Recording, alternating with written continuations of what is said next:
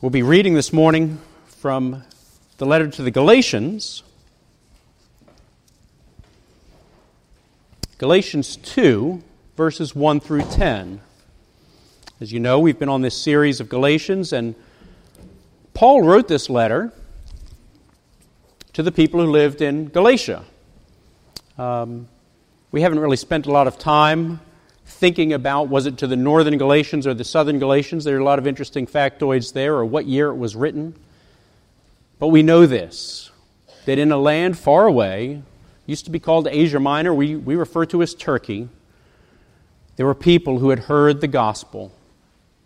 And they needed to hear the gospel again and again and again. And so Paul wrote this letter to remind them of what they already knew. Hear now the words of Paul, the words of God, Galatians 2 1 through 10. Then, after 14 years, I went up again to Jerusalem with Barnabas, taking Titus along with me. I went up because of a revelation and set before them, though privately before those who seemed influential, the gospel that I proclaim among the Gentiles in order to make sure I was not running or had not run in vain. But even Titus, who was with me, was not forced to be circumcised, though he was a Greek. Yet, because of false brothers secretly brought in, who slipped in to spy out our freedom that we have in Christ Jesus, so that they might bring us into slavery, to them we did not yield in submission, even for a moment, so that the truth of the gospel might be preserved for you. And from those who seem to be influential, what they were makes no difference to me. God shows no partiality. Those, I say, who seemed influential added nothing to me. On the contrary, when they saw that I had been entrusted with the gospel to the uncircumcised, just as Peter had been entrusted with the gospel to the circumcised. For he who worked through Peter for his apostolic ministry to the circumcised worked also through me for mine to the Gentiles. And when James and Cephas and John, who seemed to be pillars, perceived the grace that was given to me, they gave the right hand of fellowship to Barnabas, Barnabas and me that we should go to the Gentiles and they to the circumcised. Only they asked us to remember the poor, the very thing I was eager to do. Thus far, God's word. Let's pray. Heavenly Father, we need your word and we need your spirit to illuminate your word for us. And so we ask, Lord, that you would take these words and bring them into our ears and our hearts and our minds so that we may know you and know you well. We pray this in your Son's holy name. Amen. Well, it's uh, Fourth of July weekend. Um, that brings to mind Independence Day, Declaration of Independence. I'm a pastoral intern, so I sort of have a, an opportunity to get up here and say something and then be scolded later or something. I'm going to bring up something really controversial. Um, jigsaw puzzles. How do you do a jigsaw puzzle? And, and I'm not just asking when you're by yourself, but especially when you're in, I don't know, a couple or a group of people. You open the box, maybe you look at the lid. Do you, do you do the outside pieces first? Is that what you do? Or do you find the clumps of things that kind of look similar? Do you pick something on the box and, and take the piece and set it on the box? to try to line it up. You know, they intentionally make the box a different size so that you can't get away with that every time. What do you do? How do you approach? I know it's controversial because I know that at least once in your life you've been putting together a jigsaw puzzle and you say, no, no, no, don't do it that way. I'm in the middle of this. You took my pieces. That's a corner piece. At least once you've done this. So I know it can be controversial, and I'm sorry for bringing that up. You know, the gospel provides us with a guide. And Paul has said that he's gone to Jerusalem to discuss how to assemble the jigsaw puzzle of the kingdom. I don't mean that the kingdom is an actual jigsaw puzzle, so don't misunderstand me. But as we've been studying in this book, in this letter, there are a bunch of pieces going on. Paul has been out there. What did he say? After 14 years, I went up again to Jerusalem. He's been out there doing the gospel. And the apostles have been back in Jerusalem working the gospel, and other people have been out doing the gospel. And Paul is coming back to Jerusalem. Why? To have a bit of a conversation about how they're going about assembling the pieces, to ensure they're working together and collaborating well. And that's the picture, that's the, the idea that Paul is sharing here. You know, it's a historical passage, this chapter 2, 1 through 10. But as is so common with Paul, in the middle of a historical passage, he's telling you what he did. After 14 years, he went up and he met some people and blah, blah, blah. He's going to include some very spiritual components, some very doctrinal components, and some very practical components. It's not just a historical account. He wants you to learn from what he did. And so he gives us this. Now, the book of Galatians has several themes. We've alluded to one today freedom, freedom in Christ. That will be featured in our passage here. But it also contains this notion that there is one gospel and it comes from one triune God and it is divine. And by divine, I don't mean it's fancy. I mean, it came from God and not from man. And in this section of the letter, this is what Paul is attending to. In fact, we could probably summarize the ending of verse uh, of chapter 1 and, and on and through chapter 2 to say this the gospel is of divine not human origin therefore it is independently and objectively holy and pure now if you've just accepted that as a concept, it's from God, not human. Therefore, it is independently, that means not dependent on anything, and objectively, not subjective, holy and pure. Then, what we can see in these verses here, 1 through 10, Paul is taking that teaching and applying it very directly in a very specific way.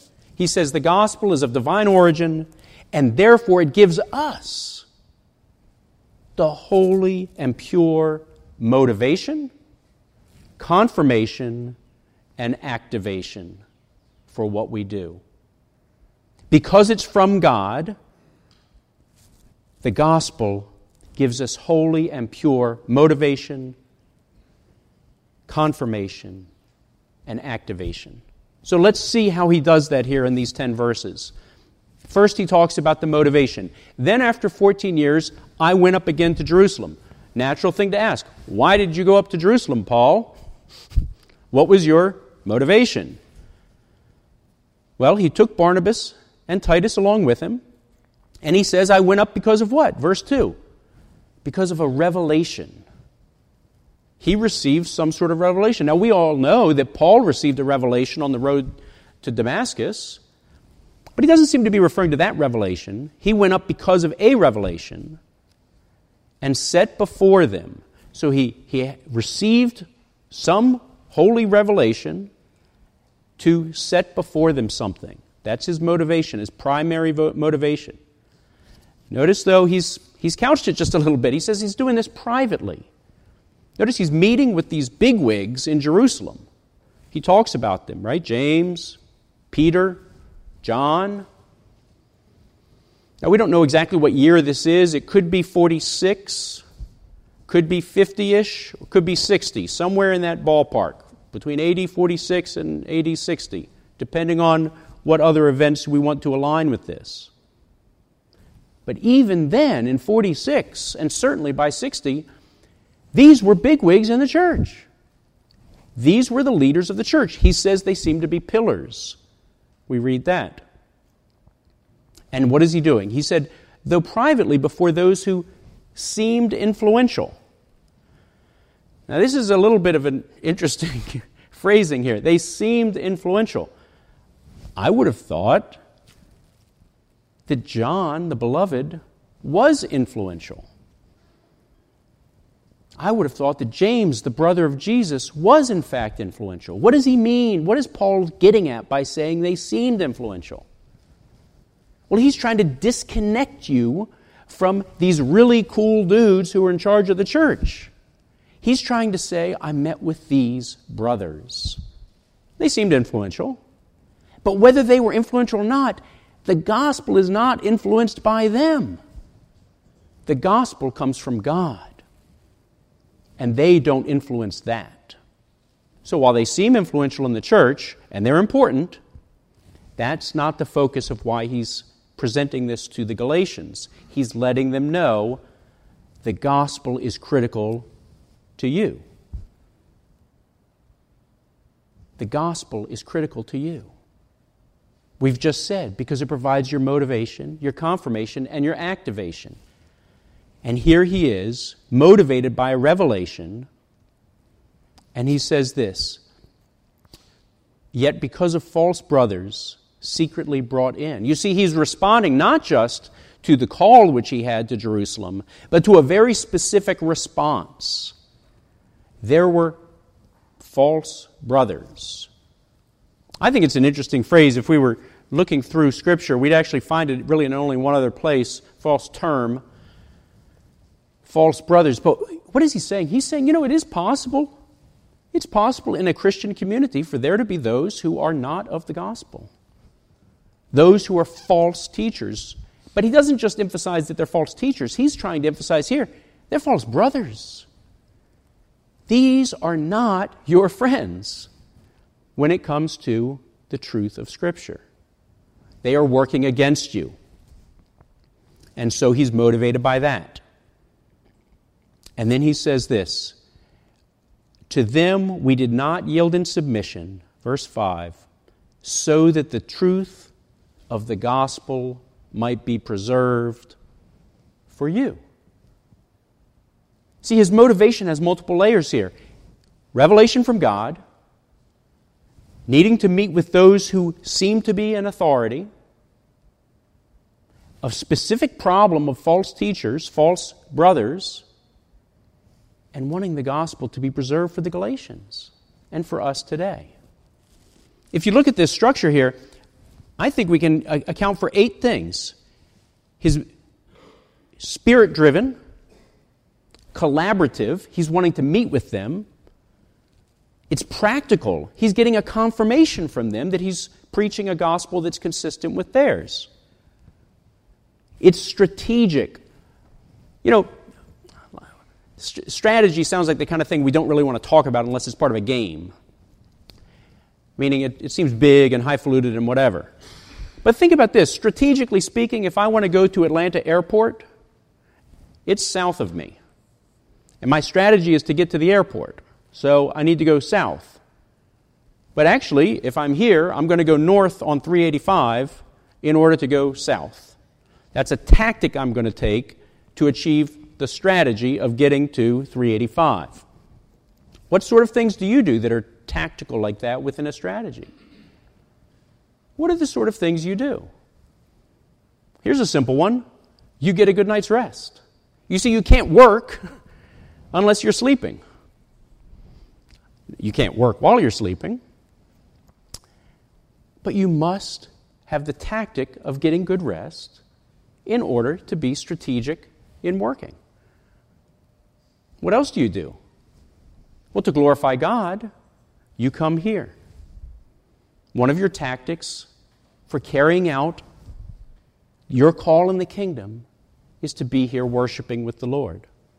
That's one of your tactics.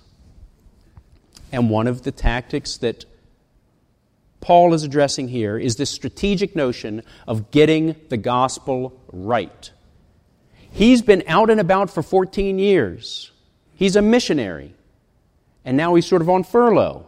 He's back here in Jerusalem.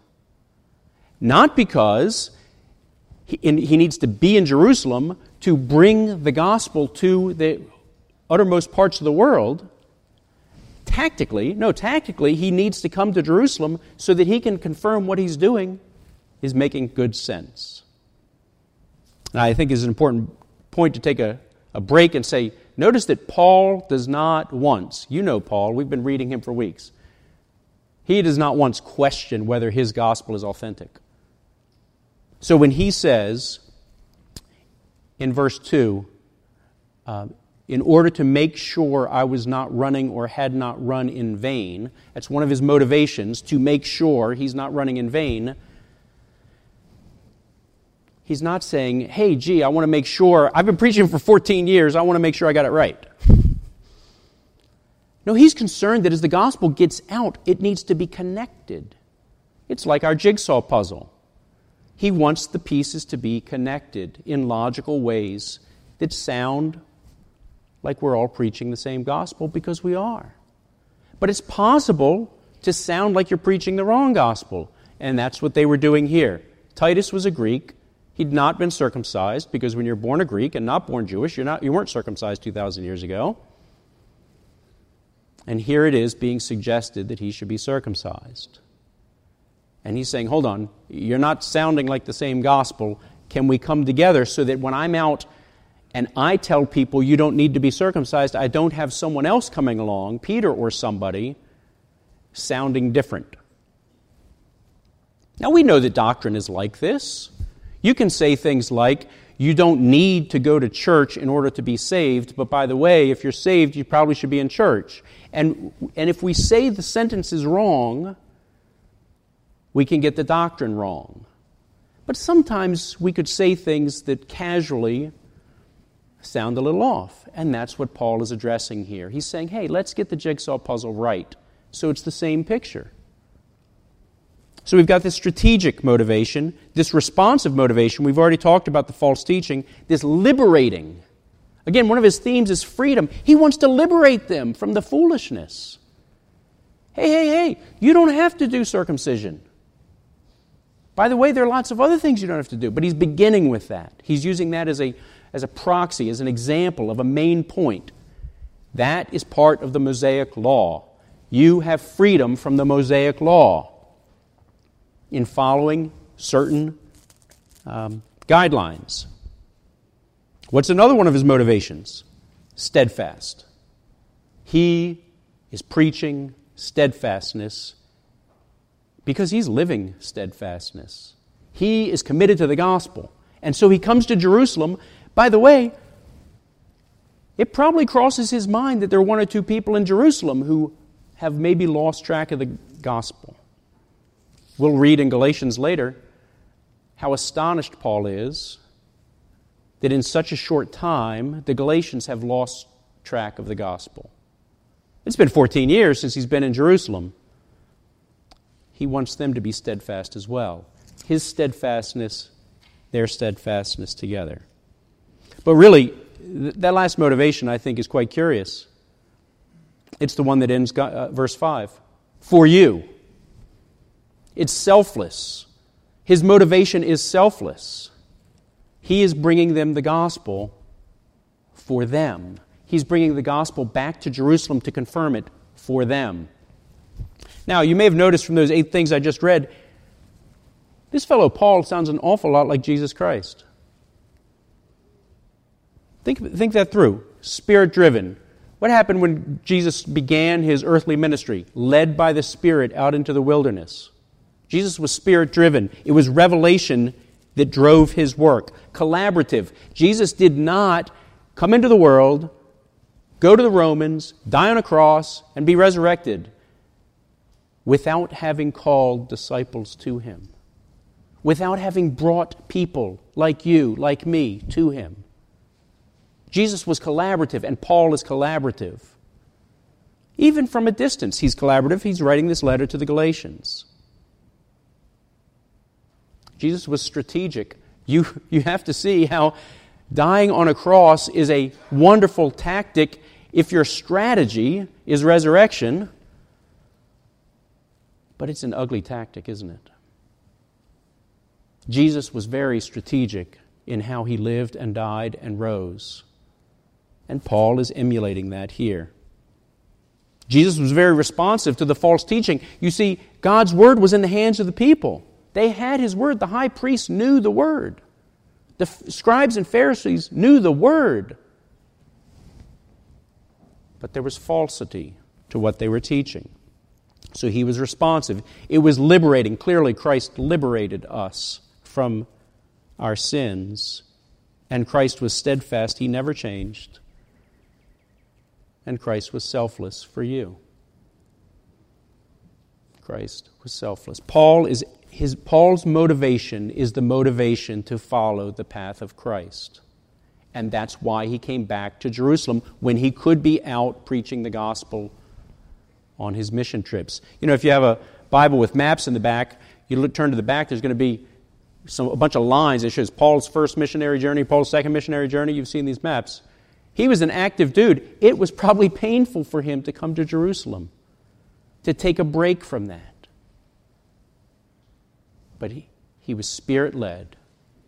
And he was doing this for the Galatians. Because now, when the churches are being started in Asia Minor, in Turkey, near them, they can all be of one mind, of one gospel. And there can be consistency. Well, so that was verses 1 through 5. In verses 6 through 8, we have this confirmation. It's a critical part of why he's there is this confirmation. As I already said, he did not need someone to say to him, Yeah, Paul, uh, you seem to be preaching the gospel okay. He presented to them, he says, I presented to them the gospel that I'd been preaching to the Gentiles. What does Gentiles mean? The, the term means nations, and pretty much in a Jewish culture, it means the nations that aren't Jewish, right? It's the other guys.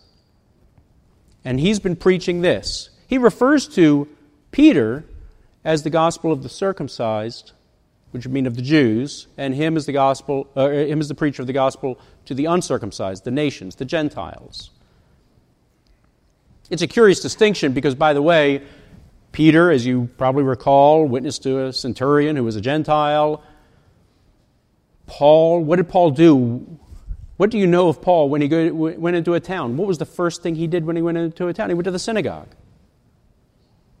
Was that to be the apostle to the Gentiles? No, it's where he began, because again, this notion of the connectedness, the puzzle being brought together with one picture. And so, as an apostle to the Gentiles, he is bringing to them this opportunity for confirmation. Think about it. Do you have a birthday party for somebody because you don't know when their birthday is? no, you celebrate what you know together. This is your birthday. Let's celebrate. He gets there for the confirmation, like, a, like an anniversary or a birthday, a confirmation of this is what we're rejoicing in, isn't it? It's a motivational speech, if you will, to say, Isn't this what we agree with? When you agree. And so he's done that. He's achieved that with them. Look with me in verse 6. And from those who seem to be influential, what they were makes no difference to me. Again, somewhat off the cuff comment there. God shows no partiality. By the way, he's quoting from Leviticus. Leviticus 19:15 he's making allusion to, which is God does not distinguish.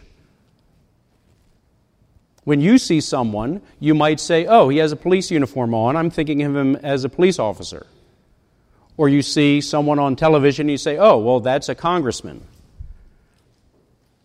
Or you see someone sleeping in the gutter, and you say, "There's a poor homeless person." Well, God regards all those people the same. He, he has equal esteem for all of those people because God shows no partiality based on the hat you wear. But He does show partiality based on holiness. And so, He calls His people to holiness. So He says, they seemed influential. And what does it say at the end of verse 6? And they added nothing to me. Now, what he's simply saying there is they didn't change what I said with the gospel. I shared the gospel that I've been preaching to the Gentiles, and they added nothing to it. They didn't subtract anything from it, they didn't add circumcision to it. They did nothing with it. They agreed, which is why then in verse 7 it says, On the contrary, when they saw that I had entrusted, had been entrusted with the gospel to the uncircumcised, just as Peter had been entrusted with the gospel to the circumcised, it says, um, and when James and Cephas and John, who seemed to be pillars, perceived the grace that was given to me, they gave the right hand of fellowship.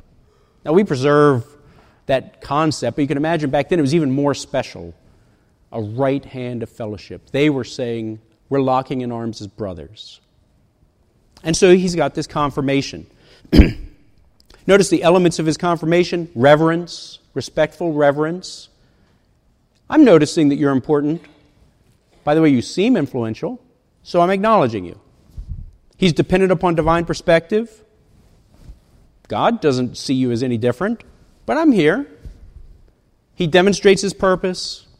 He gets a consensus. And this is what I think is critical. He gets a consensus. They're all in agreement.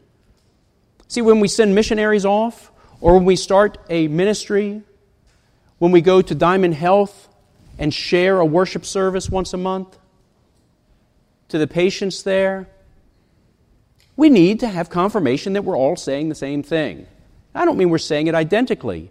We don't need everyone putting the edges around the jigsaw puzzle. The middle has to be filled in. We need people doing different things, taking different approaches. By the way, have you ever done one of those jigsaw puzzles where it has a picture on one side and a picture on the other side? So you have the task of trying to flip over the pieces. Is this. That's what the false brothers were doing. They're putting the wrong pieces in and trimming some with scissors. And Paul is saying, when we deliver ministry, we need confirmation that we're on the right page. Doctrine is good, is what Paul is saying. Doctrine is good. You know, there's a famous, famous commentary on Galatians by Martin Luther he loved Galatians because it focuses so much on justification. I don't mean that's why, but it's consistent with him. You know what he says about this? He says, I, we, we would hold the Pope up with our hands. We would kiss his feet if he had sound doctrine. This is Martin Luther speaking of the Pope. Doctrine matters, but we can't affirm those who have distorted the gospel. And so we get to these last two verses the activation. The activation. They've been activated, 9 and 10. When James and John, James and Cephas and John, who seemed to be pillars, perceived the grace, they give me the right hand of fellowship that we should go to the Gentiles. Go to the Gentiles. Only they asked us to remember the poor. It's a funny sentence at the end of that whole passage, isn't it? Paul has brought them money to help the poor. Paul has been collecting the Jerusalem collection for the poor. Paul cares about the poor, and they're reminding him. Why do you think they did that? I don't know the answer to this, but let me say this. Have you ever reminded someone else something of something that you wanted to remember? I'm not saying that they were forgetting the poor, but, but they wanted to make sure the gospel includes what James says is true religion, which is visiting the widows and orphans, which is caring for those who are needy. That when we say the gospel is doctrine, uh, uh, say the gospel, gospel as doctrine, we want to be careful that it's not only doctrine, that it's also practical. And to remind us of our calling and our accountability to bringing the gospel to humans who are in need and that's what, he's, what they're saying here. Bring the gospel to those who are in need, the poor. Well, it's a beautiful passage, right? Paul is there. Titus doesn't get circumcised. Barnabas is there. By the way, Barnabas and Paul will later divide, won't they? They'll go off and do different parts of the puzzle. But they have one gospel. And that gospel has been confirmed here. Where are you? Paul was a man on a mission. He had a motivation, he got his confirmation, he was, got his activation. Where are you? Are you a man on a mission? Or a woman on a mission? Or a young person on a mission? Where's your mission? Do you have a Christ centered motivation? When you go through your list of why you do things, are you comparing it to what Christ did? I'm not asking that in a negative way. Don't misunderstand me. I'm, I'm suggesting what Paul is saying. Can we confirm that when we act, we're beginning with the right motivation, which is the Lord Jesus Christ and His love? Can we get confirmation? This is, this is your confirmation right here God's Word. The Spirit has preserved this for you to hear this today so that you can know what the gospel is. And guess what? You know what the gospel is. We've been reading it in our bulletin every week. Who gave himself for our sins to deliver us from this present evil age. You've got the gospel right here. So let me suggest this. You've been activated. You've got your activation. Paul is living it for you so that you can know what you are to do. Now, you don't have to leave Jerusalem for another 14 years or whatever, but that might be a good plan. But the person next door to you is your mission field today. Now, there may be someone in this room who says, You know, Duncan, I'm, I'm not sure I got the motivation. I'm not sure I got the confirmation. I, it seems a little different than what I'm thinking. I plead with you. I plead with you. Look to God's Word. Paul has outlined it, James has outlined it. All 66 books outline it. Please look to God's Word for that motivation and pray that the Holy Spirit would activate you to recognize and confirm the gospel. You see, I've delivered to you what Paul delivered to the Galatians a motivation, a confirmation, and an activation. And I pray that you will act. Let's close in prayer. Great Heavenly Father, your word is powerful and true. Your word is all that we need. Jesus Christ is sufficient Paul teaches us so clearly your word brings us the truth. Nothing needs to be added to the gospel. The truth of your Son. So, Lord, we ask that this week you would bless us with this knowledge and give us strength. And we pray all of this in your Son's holy and precious name. Amen.